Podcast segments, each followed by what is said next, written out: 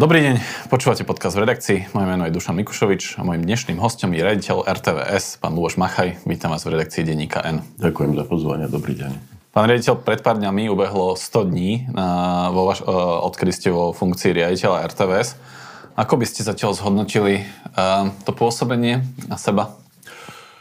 No, je to, je, to, je to náročné. Ja som tu takto sedel, ak sa nemýlim, pred nejakými 90 dňami, tesne potom, myslím, že ak, ak, ako som Nie, postupil, vy, vy, vy ste boli ešte pred? Ešte predtým mm-hmm. som bol, aha, tak, tak to bolo ešte predtým. Už ten čas, pár, dní predtým, čo vás volili. Tak čas takto všeli, ako už, už spája dokopy. Tak bol som tu, no a vtedy som hovoril také trochu optimistické vízie a také, že ako, čo všetko by sa tam mohlo urobiť, ale keď človek vojde dnu a vidí, že je tam veľa problémov, samozrejme. Tie problémy majú niekoľko rovín, niekoľko vrstev, postupne ich tak nejako odhalujeme. Nie je to jednoduché, je tam strašne veľa pozitívnych vecí. Ja sa teším, že sa nám darí do vysielania dostávať naozaj zaujímavé projekty, ale pochopiteľne ten základný problém je financovanie a tu sa 10 rokov tlačí ako snehová gula a ja teraz som dva týždne e, prežíval e, rozpočet, teda nie veľký, ten prežívame všetci, ale náš RTVS na budúci rok. No a keď máte úlohu ísť do vyrovnaného rozpočtu, čo je zákonná úloha, ale máte limit, že minus 20 miliónov, no tak je to, je to dosť náročné. Asi k tomu financovaniu sa dostaneme nakoniec. Hej. Ono je to tak, že nás novinárov, ale aj našich čitateľov vždy najviac zaujíma spravodajstvo a, a to je vlastne, že prvá téma, ktorú otvárame, ale veď tak to bolo aj pri tej voľbe, že o tom spravodajstve sa hovorilo najviac. No, uh, ja ak si dobre pamätám, pamätám, tak váš predchodca Jaroslav Rezník odvolal vedenie spravodajstva, ktoré po nástupe vymenoval CCA po 3 čtvrte roku, až potom tam prišiel pán Čugurian. Uh, čiže, alebo to bolo tak, že niečo cez pol roka. No, u vás sa to stalo za 3 mesiace, čiže ešte rýchlejšie ako u neho. To asi nie je príklad toho, že ste mali na začiatku šťastnú ruku, či? Uh, viete, tak ako, ako ja si myslím, že ak naražate na bývalú riaditeľku eh, sekcie spravodajstva na pani Hluchaňovú. Ja si myslím, že to bola šťastná ruka. Akože ja si myslím, že ona, jej sa podarilo to, čo som očakával, to znamená revitalizovať 24 akože dostať nejaký systém do toho vysielania. To, čo sa stalo, eh, na vodnom vyzerá, ako keby to bolo riešenie len jedného problému, ale to bol trošku taký, taký dlhodobejší problém. To spravodajstvo Samozrejme je veľmi citlivé, je tam, je tam e, množstvo problémov, ktoré tam je. 24 začala vysielať bez toho, aby sa posilnila personálne alebo finančne. Ja som sa snažil, aby sme vytvorili aj nové štúdio, lebo vysielajú vlastne stále ešte z provizorných, z provizorných podmienkach. Takže áno, bolo to zlyhanie, ona to sama... Aby sme to vysvetlili, Jasne. tak vlastne vy ste odvolali vedenie spravodajstva na čele s pani Hlucháňovou, ale aj tých ako keby manažerov po, pod ňou, po tom, čo bol na 17. novembra pomerne vlastne bez kontextu na živo odvysielaný hodinový prejav Roberta Fica, kde sa, keďže to tak Robertovi Ficovi už patrí, kde sa objavili aj rôzne no minimálne dohady, konšpirácie a nepodložené tvrdenia, tak by som to povedal. A potom ste odvolali vedenie spravodajstva, čiže nešlo len o to, hej?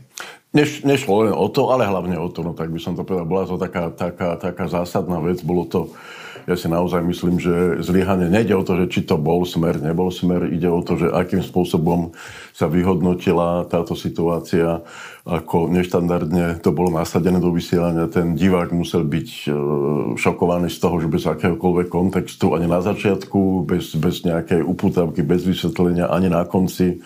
Samozrejme, že s nimi politických strán e, vysiela aj Česká televízia, ale dávajú to, dávajú hlavne tie veľké snemy, to znamená volebné, kde sa naozaj dejú dôležité veci, nedávajú každý snem a dávajú to v kontexte. To znamená, majú tam štúdio, kde to dávajú divákom do nejakého konkrétneho kontextu. To sa nestalo vlastne. E, prvý politolog sa k tomu snemu vyjadril až o hodinu. Ale to, ten systém toho nasadenia, ako sa to dostalo do vysielania, to som považoval za zlyhanie. A nebolo to zlyhanie len Maji Luchaňové, ale aj internatúry 24, no. dramaturgy 24. A... Ako sa to stane? Ako, asi ste to prešetrovali, lebo teda ako ja tiež pracujem v redakcii a tie veci sa nedejú len tak samozrejme. A priznám sa, že veď to musím asi tušiť, že keď nasadím hodinového Fica, alebo teda prejav Roberta Fica do vysielania, alebo teda povedzme, že prejav akéhokoľvek politika zosnil bez toho, že proste niečo poviem predtým, niečo poviem potom, nám niečo ako keby to okomentuje alebo dám priestor napríklad jeho kritikom, takže to nevyzerá úplne ako dobrý nápad, nie? To akože napadne tak to, akože ja, to, na, ja, na, na nižšom Ja, ja s vami absolútne súhlasím, nevyzerá to ako dobrý nápad.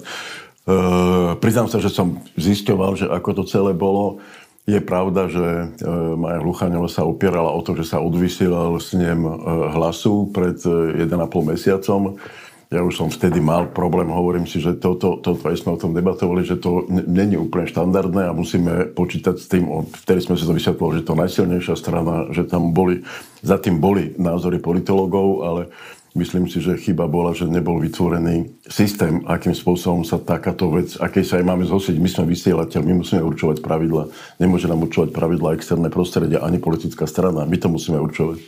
A hlavne, čo ma na tom znepokojilo, bolo to, že my sme mali niekoľkokrát porady o tom, ako sa bude vysielať 17. november. Nič také sa tam neobjavilo, dokonca v pondelok ešte, e, týždeň, keď bol 17. tak sme mali poradu manažmentu, kde sme hovorili presne o tom, že čo sa bude vysielať. Nič také tam nepadlo. Proste Maja mi e, povedala, že proste v tom obrovskom penze problémov to podcenila a že takto to bolo nasadené. Už, už teraz je ťažko plakať nad rozletým liekom. Musíme zabezpečiť, aby sa nič také už nikdy nestalo. A vy ste vo, vo svojom verejnom stanovisku ten dôvod, prečo vysielanie Ficovho prejavu na 17. novembra považujete za problém, vysvetľovali tým, že práve tým, že išlo o 17. novembra, že išlo o deň boja za slobodu demokraciu a povedali ste, že v takýto sviatok nemá vo vysielaní RTVS mať priestor žiadna politická strana. Áno, tak bolo, nebolo to, no toto nebolo, to uznám, že to bolo napísané emotívne na druhý deň, akože žiadna politická strana, žiadna politická strana v tomto kontexte, v takom rozsahu, ako takto to bolo vnímané, nie? že by tam samozrejme politické strany sa majú právo vyjadrovať k 17 novembru. No, bolo to napísané naozaj, no, e, ja som v médiách 40 rokov, ale takú hektiku, jak som zažil, vtedy som teda dávno nezažil a bolo to napísané takto. No, malo to byť napísané, že žiadna politická strana takýmto spôsobom sa nemá objaviť vo vysielaní. No. Čiže nie, nie je problém na 17. novembri, ale keby, keby sa to je... isté stalo 19. novembra v sobotu, tak by ste považovali za Áno, je to podobné, ale 17. pre mňa, ktorý ja som vlastne toho 17. bol veľmi blízkym účastníkom, veď som bol jedným z tých, ktorí teda toto to, realizovali, nežno realizovali to také hlúpe slovo, no ale bol som vtedy v rozhlase, zažil som to a považoval som to naozaj za svoju osobnú, za svoj osobný problém. Zašpekulujem si, uh, lebo aj podľa toho, že ako vlastne ste vysvetľovali to odvysielanie na rade RTVS, tak tam ešte prišlo k tomu, že vlastne v skutočnosti to prebehlo tak, že celý ten prenos ako keby zabezpečil smer, on si to vysielal, vy ste tam len, poviem to tak už veľmi laicky, ako keby nasadili svoj kábel. My sme, my sme, a, a, oni to mali pripravené, a musím povedať, že dobre pripravené, veď to bolo... To bolo je to bohatá strana, oni to, na to majú? No, bol, mal, mali to dobre, vymyslené, premyslené a tak. No. Uh, potom to vo mne evokuje, že je to také ako keby, že pre vašich členov vtedy vtedajšieho manažmentu spravodajstva to bolo jednoducho, že keďže tá 24 ešte nie je úplne plnohodnotný spravodajský kanál a keďže bol sviatok, kedy je redaktorov málo, takže tým pravým dôvodom bolo trochu tak, že bola hodina zaplacnutá vo vysielaní a nejak to vlastne, že aj dobre padlo, nie? No keby to bolo takto, tak, tak by som to riešil ešte radikálnejšie. Tak dúfam, že takto to nebolo. Bolo to naozaj snaha dostať do vysielania názor politických strán, veď samozrejme 24 je na to, a ten, ten, to, tá moja reakcia nebola žiadnym nejakým cenzorským zásahom, jak to niektorí ako politické elity, niektoré to opisovali, že som proste vstúpil ako cenzor. To nebola žiadna cenzorská, cenzorská záležitosť. Išlo len o to, aby sme do budúcnosti zabranili e, takýmto by som povedal, neštandardným spôsobom, že sa budú politické strany vo verejnoprávnom médiu prezentovať.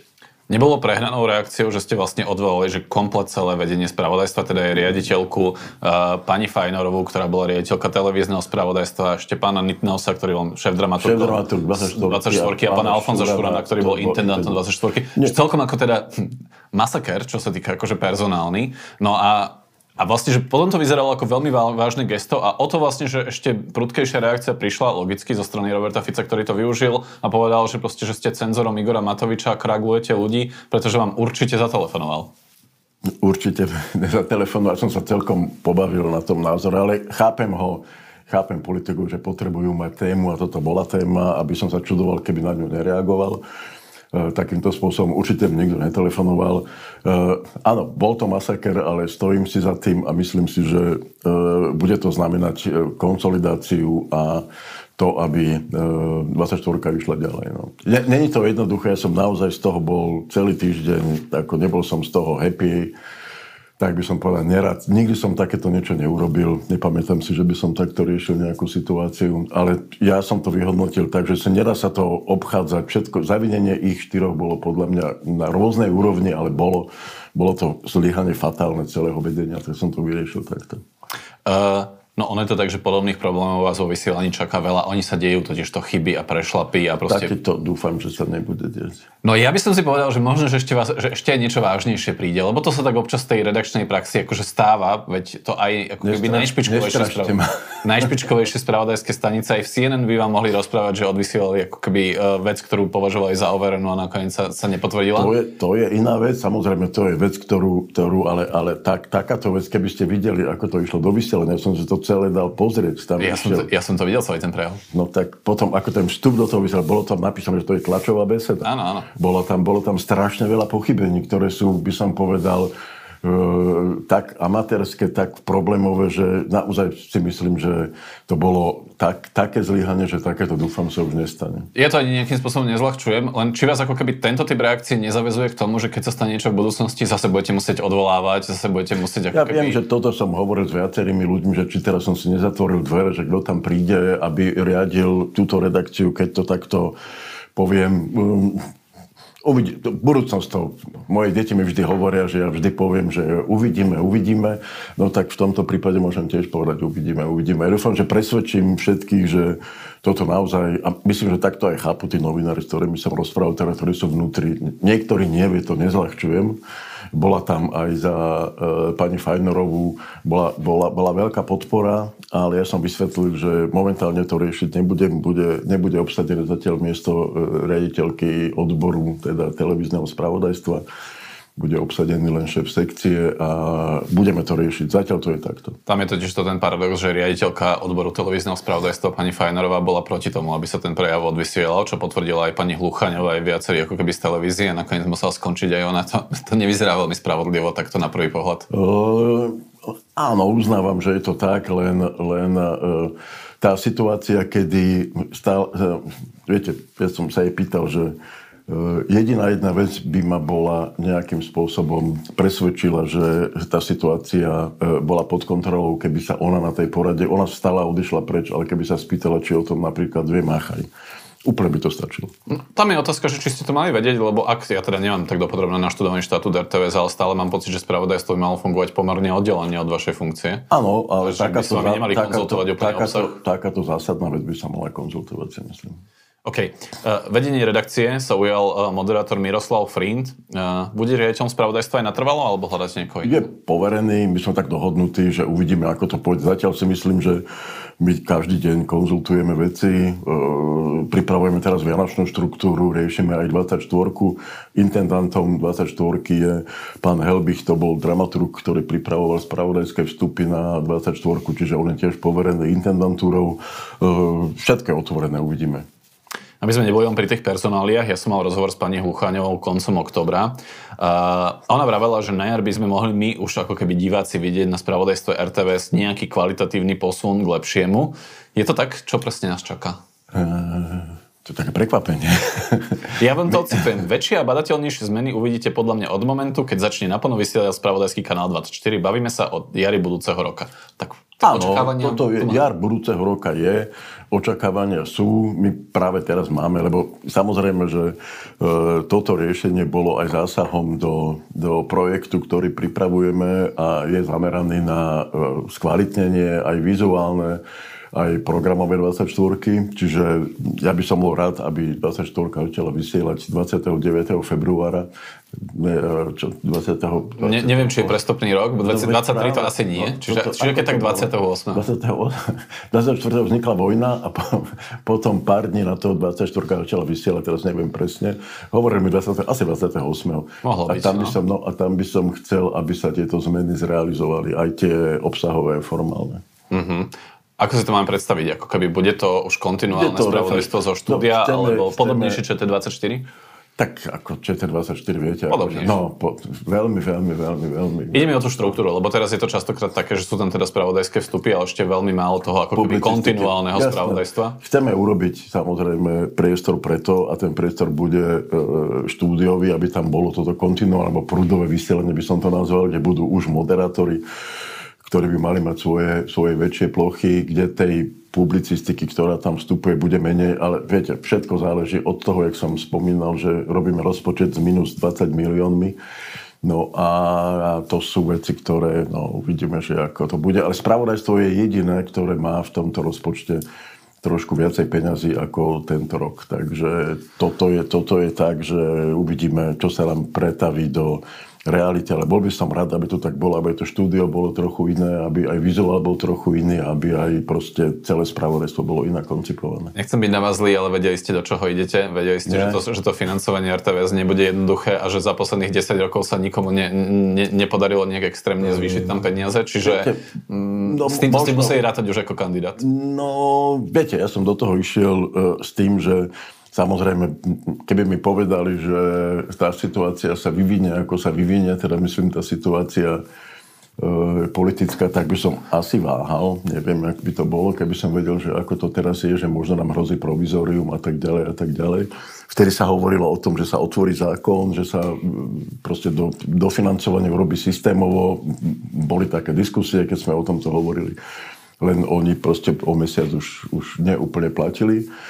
Uvidíme. Máme, máme našou povinnosťou robiť vyrovnaný rozpočet, ten predkladám teraz 8. na radu. E, dúfam, že na, na dva, dva, dvakrát hádam nám to, nám to, nám to schvália. A či sa otvorí zákon, viete, ťažko povedať, lebo my sme, ja som vtedy hovoril o tom, že sme potrebovali samozrejme koncesie, ktoré za 18 rokov neupravovali, my naozaj, akože to je krvácanie toho, toho organizmu. No, tam sú ako keby dva problémy, okrem toho, že sa nezvyšovali tie základné koncesionárske poplatky, tak vy vlastne nemáte doriešené, pokiaľ viem, ani len kompenzácie za výpadky príjmov od Nie. tých skupín, od ktorých sa nevyberá Tam sú tri hlavné problémy, to je koncesie, to je kompenzácia za dôchodcov a zdravotne ťažko postihnutých, tam to je niekoľko desiatok miliónov eur, ktoré proste neboli vyplatené.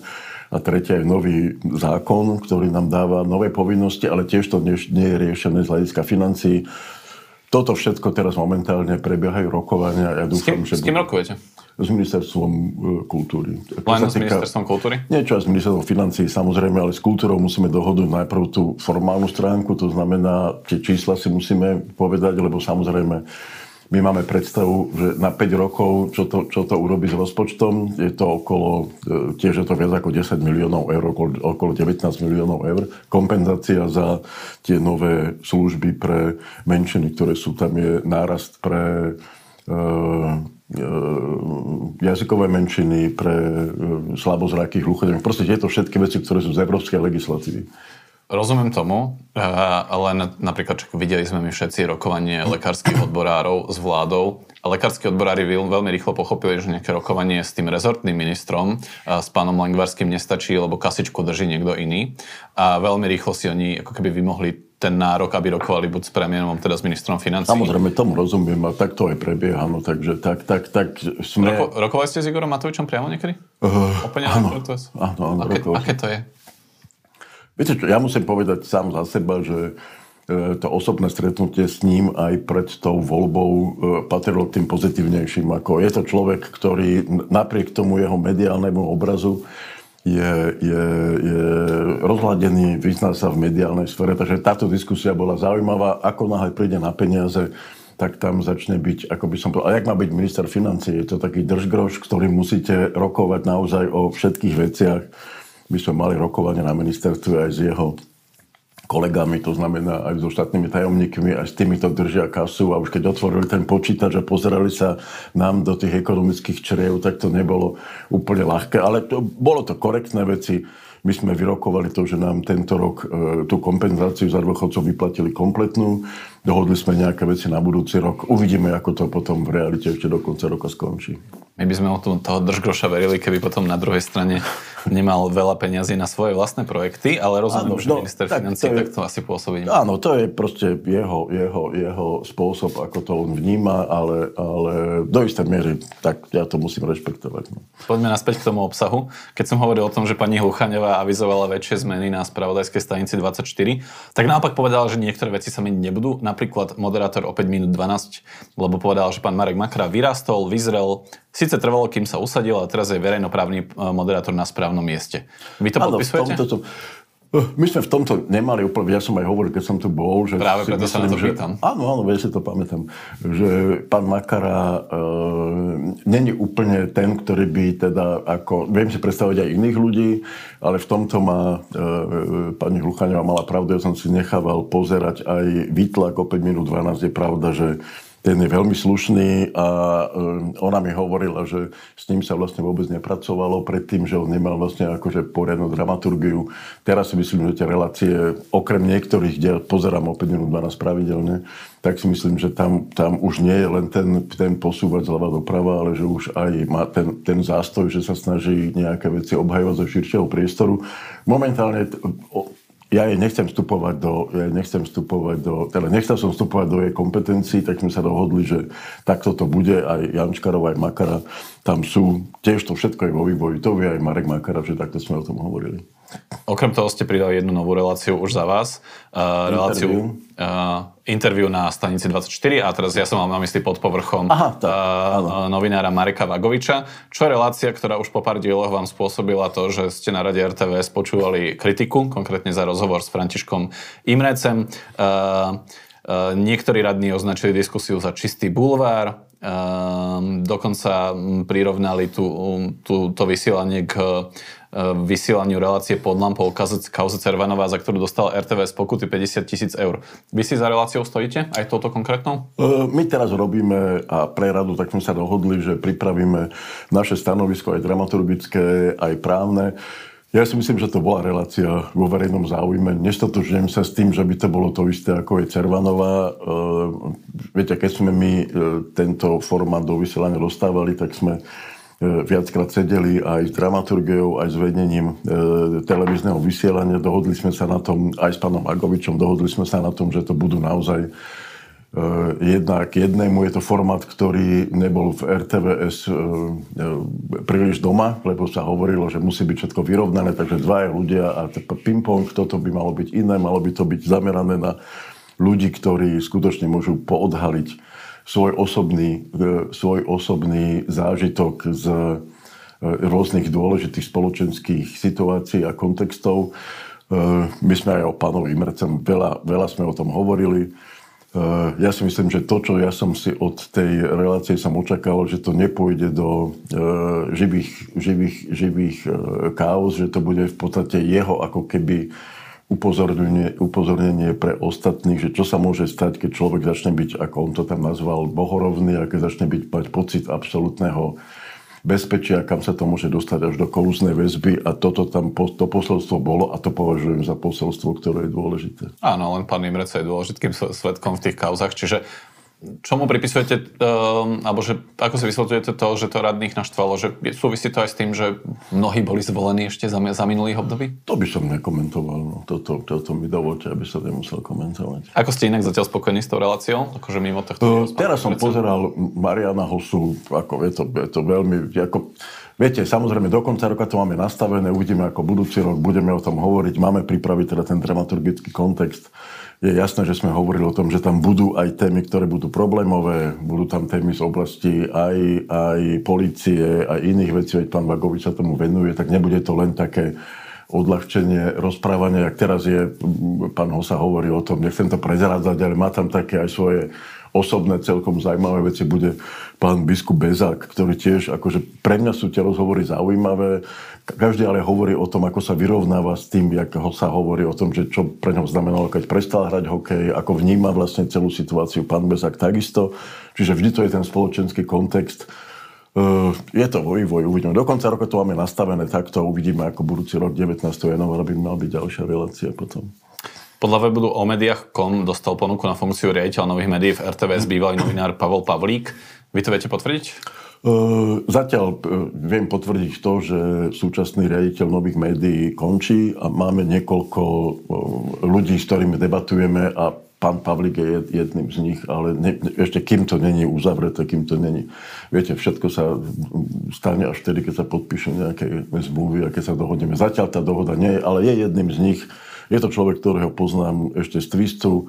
Je človek, ktorý má skúsenosti novinárske, aj televízne, aj rozhlasové.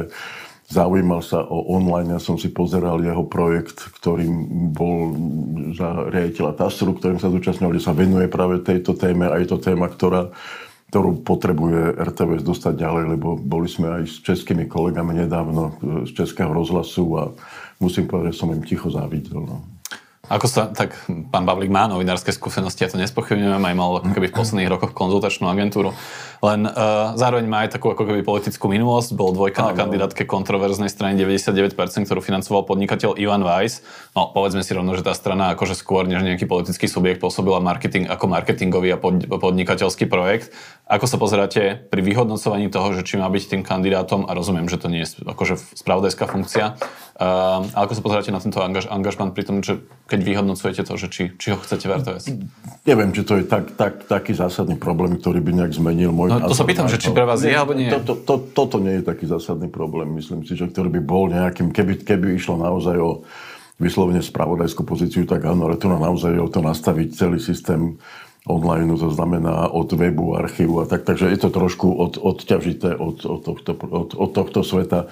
Není to pre mňa taký problém, ktorý by som povedal, že je zásadný pri mojom rozhodovaní. On, pán Pavlík, organizoval aj také pomerne zvláštne stretnutie, na ktorom bývalý druhý zástupca šéfa kontrarozviedky SIS ukazoval spis Gorila predsedovi SAS Richardovi Sulikovi. To bolo tak ešte pred, ďaleko pred desiatimi rokmi. To sú tiež také zvláštnosti, že teda bežný človek sa pri takýchto stretnutiach veľmi často neocitá, nie?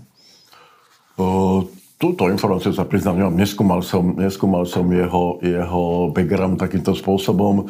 Áno, každý máme nejakú históriu, ako... Mm, hovorím, že nie, nie, nič nie je ešte úplne rozhodnuté, ani on nie je rozhodnutý, takže ja by som toto takto ne, neanalizoval do takýchto detailov. Dobre. Keď už hovoríme o politicky angažovaných pracovníkoch RTVS, za starúcu obce Stará Halič neúspešne kandidoval váš redaktor a bývalý redaktor Extra Plus Radovan Konderlík. Zostáva v RTVS aj po kandidatúre? Neúspešnej? Zatiaľ ostáva, zatiaľ sme toto neriešili, takže zatiaľ ostáva, budem o tom hovoriť s pánom Flintom, ne, neriešil som to zatiaľ. Ako sa na to pozeráte, že vaši redaktori kandidujú za komunálnych politikov?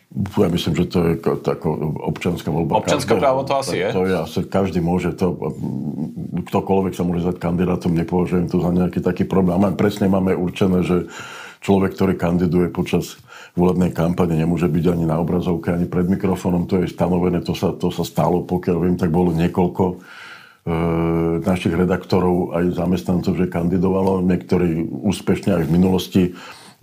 Nepovažujem to za nejaký zásadný, zásadný problém. OK. V stredu 30. novembra, a teraz včera, my sa rozprávame 1. decembra. Skončila trojka. Skončilo vysielanie trojky, čo je krok, ktorý ste avizovali už vo svojom projekte. Hej.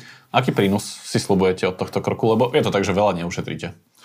No ale ušetríme. No, tak ako pozeráte sa na to, že čo, čo, keď som povedal, že minus 20 miliónov a trojka nás vyšla, čo sa týka len e, poplatkov za vysielanie niečo vyššie milión 200 tisíc, ak sa nemýlim, a museli by sme Viete, tá trojka, ak už keď vznikala, a ja som bol na hačiatku, ja som aj včera hovoril, že som taký z toho e, nostalgický, lebo bol som pri tom, keď sa, keď sa stlačil ten gombik štart a trojka začala vysielať pred uh, tromi rokmi tak sme hovorili, že náš archív, keď to mal byť takto postavené, že len cez archív, že má svoje limity, lebo nie všetko môžete odvysielať, lebo sú tam mnohé veci, ktoré sú naozaj už ne, ne, ne, ne, nevysielateľné. Takže ten archív už bol naplnený, dá sa povedať. Ehm, nechcem hovoriť sa o tačom stále na Českú televíziu, ale tá trojku končí vlastne v januári, čiže o mesiac neskôr od nás, tiež sme to konzultovali. A teda oni aj neskôr ju spustili? No, áno, ale majú aj iné, iné finančné možnosti ako my a tiež zistili, že je to, je to problém, ktorý e, zasahuje do celkovej finančnej, by som povedal, kondície tej organizácie, takže takto sa rozhodli takisto. A Trojka urobila obrovský kus roboty v tom, že sa digitalizoval archív, že veci, ktoré išli do vysielania, boli zdigitalizované. Objavili sa mnohé veci, ktoré by sa možno inak neobjavili. Bol to veľký prínos. E, ja som aj povedal včera, keď som o tom hovoril do spravodajstva, že ak by bola tá kondícia iná, tak sa toto nestane. Samozrejme, to nebolo rozhodnutie programové, ale naozaj ekonomické. Ale je to tak, že by ste museli nakupovať programy, lebo už by ste si s tým archívom nevystačili, hej? No, aj by sme museli spracovať. Viete, tá trojka mala zmysel nielen tým, že te, tie programy išli von, ale to, čo sme, to čo hlavne Julita Gembická presadila, že tam išli striháky, to znamená, spracovávali sa staré archívne veci na novo a poskytoval sa ten priestor, čo je strašne dôležité, len to je všetko nákladné.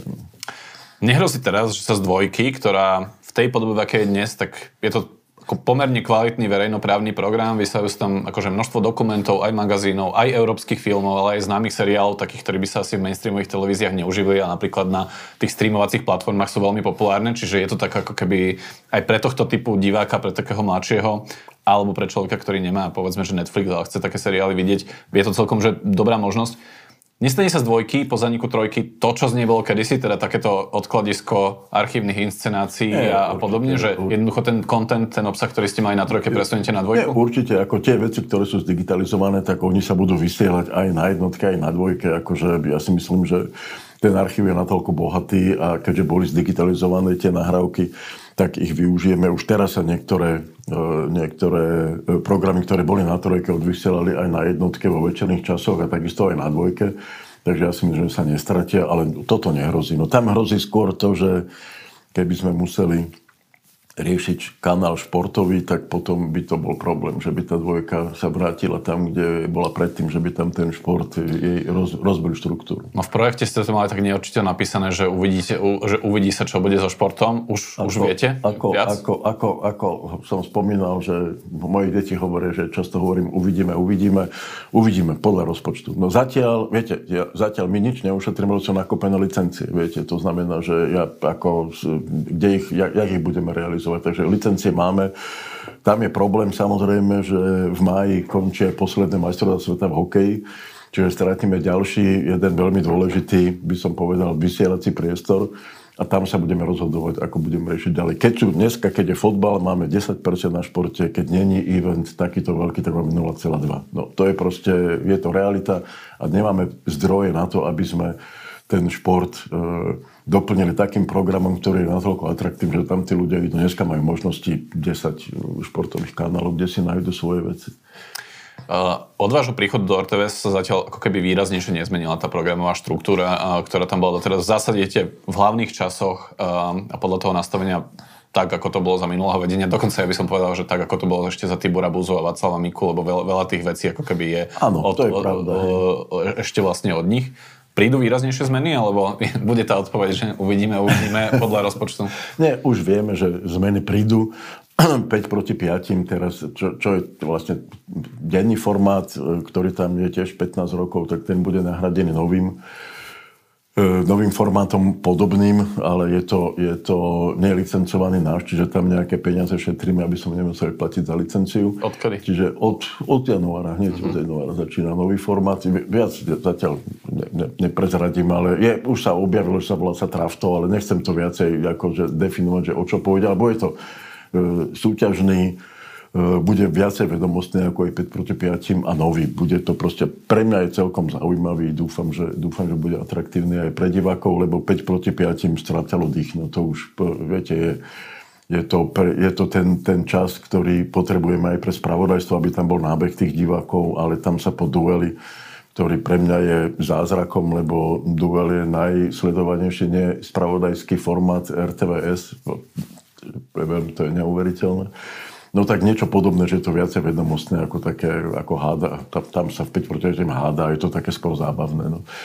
A potom ideme s novým formátom, sa volá e, Hit Roka a to je k 30. výročiu vzniku republiky. Tam budeme vlastne po každý rok e, by mali byť nielen teda nie hudobné hity, ale hity aj spoločenské, aj, aj, aj zábavné, aj kultúrne, aj proste e, hit roka, ktorý sa stal, bude to vlastne alebo je to podobné, ako, ako sú tie zábavné. Také, to je, toto ne, nebude úplne zábavný. Tiež mám záujem na tom, aby to bolo aj vedomostné, to znamená, bude to zamerané aj na poznávanie e, toho obdobia 30 rokov Slovenska. Vy ste vo svojom projekte napísali, že všetky tie show večerné, ktoré RTVS má, Milujem Slovensko, záhady tela, neskoro večer, čo ja viem, neponúkajú pre verejnoprávne médium dôležitú pridanú hodnotu. V tom našom rozhovore kandidátskom ste povedali, že Milujem Slovensko by ste zachovali a pri ostatných to bude trošku záležať od zmluv.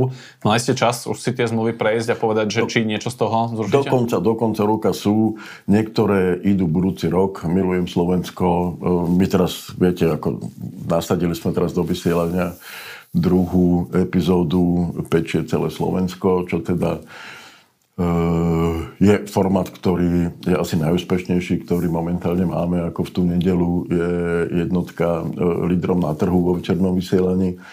Je to veľmi úspešné, je to veľmi divácky atraktívne. Naozaj musím povedať, že tie reakcie ľudí sú veľmi, veľmi, veľmi, veľmi pre nás akože pozitívne ale či budúci rok pôjde, o tom teraz rokujeme, je to pomerne nákladný, nákladný formát. Ja by som bol rád, keby sme do vysielania dostali aj nové dokumenty, dokumenty, ale hlavne seriály. Teraz sa dokončuje ten seriál niekde v Európe, 30. roky minulého storočia. Ten by mali z budúci rok a dúfam, že sa nám podarí. Ale opäť musím povedať, uvidíme, uvidíme podľa peňazí. Scenáre máme, je to pripravené musíme to spustiť. No je to tak, že vy ste hovorili, že taká vaša predstava RTVS je ako keby predstaviť aspoň jeden silný cyklus podobný českému století, ktorý vychádza, ktorý vysiela Česká televízia. A teda ak chcete niečo také stihnúť do konca vašho funkčného obdobia, tak pomaly čas ísť do realizácie, alebo teda aspoň do prípravy. Čiže chystáte niečo také? Slovenské určite, určite, určite áno. Sú, sú niektoré veci dramaturgicky nachystané ale naozaj toto je vec, ktorú... Ja viem, že by sme mali budúci rok už mať hotové e, scenáre, a, lebo viete, ten, opäť som pri tom rozpočte, no, lebo ja nevidím e, rozpočet na rok 2024. To znamená, že veľmi ťažko sa môžeme ja teraz orientovať, aby som najradšej, lebo preto hovorím o tom, že systémov režime financovania, nech si môžeme vyrátať my nejakým spôsobom nejaký timing aj, aj púšťania peňazí do týchto projektov. My sme teraz rokovali s českou stranou, oni pripravujú veľké cyklus zaujímavý, to je tisíc hlasov, to je v podstate dejiny rozhlasu, čo pre mňa je samozrejme veľmi blízke. Ide ako producent e, Český rozhlas, je to vlastne rozhlas v roku 68 a v takých tých zlomových e, situáciách je to, je, sú tam aj Česi, aj Slováci, vysielalo Československo ja bohužiaľ na to momentálne nemám zdroje, ale uvidíme, čo bude budúci rok. Ako vám takéto plánovanie komplikuje to, že vlastne vašim partnerom je vláda, ktorá má momentálne problémy sama no, so sebou? Tak veľmi, no, tak ako, čo vám poviem, no, tak ako, to, nie, som z toho, nie som z toho šťastný. Je to problém, ktorý otriasa proste celou RTVS. Ja kam chodím, tak tí ľudia naozaj je pravda, že tam spokojný zamestnanec je najcenejší a tam sú všetci nespokojní pre platy a každému hovorím, že počkajte. Ja, ťažko sa mi každý deň hovorí niekoľkokrát nie, nemám, nedá sa. No, je to veľmi nepríjemné.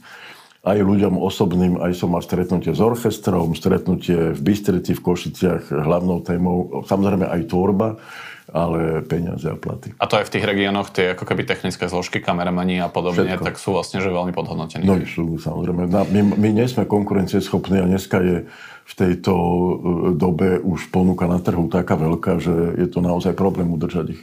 Ako veľmi vám plánovanie komplikuje to, že táto vláda raz skončí a potom príde nová a vy možno, že musíte v hlave kalkulovať s tým, že či, či, či vás tam nechajú. Uvidíme, uvidíme. No. Tak, čo vám na to poviem? No, samozrejme, ne, nepremýšľate nad tým, že tá misia nemusí byť 5-ročná, lebo uh, to, že pán Rezník a pán Mika mali, vydržali celé funkčné obdobie, tak je stále ešte ako keby výnimka v tých dejinách. 3, 3, Jasné, samozrejme, ako veď vieme, že ak to bolo, že tam, no, tak je to, je to taká funkcia, kde treba rátať so všetkým a pochopiteľne, že aj toto je jedna z alternatív. Zdravý riaditeľ RTVS, Luboš Machaj. Ďakujem, že ste boli na štúdiu. pekne. Moje uvidíme, Duš... uvidíme. Moje meno je Dušan Mikušovič a teším sa, uvidíme, do počutia na budúce. Do počutia.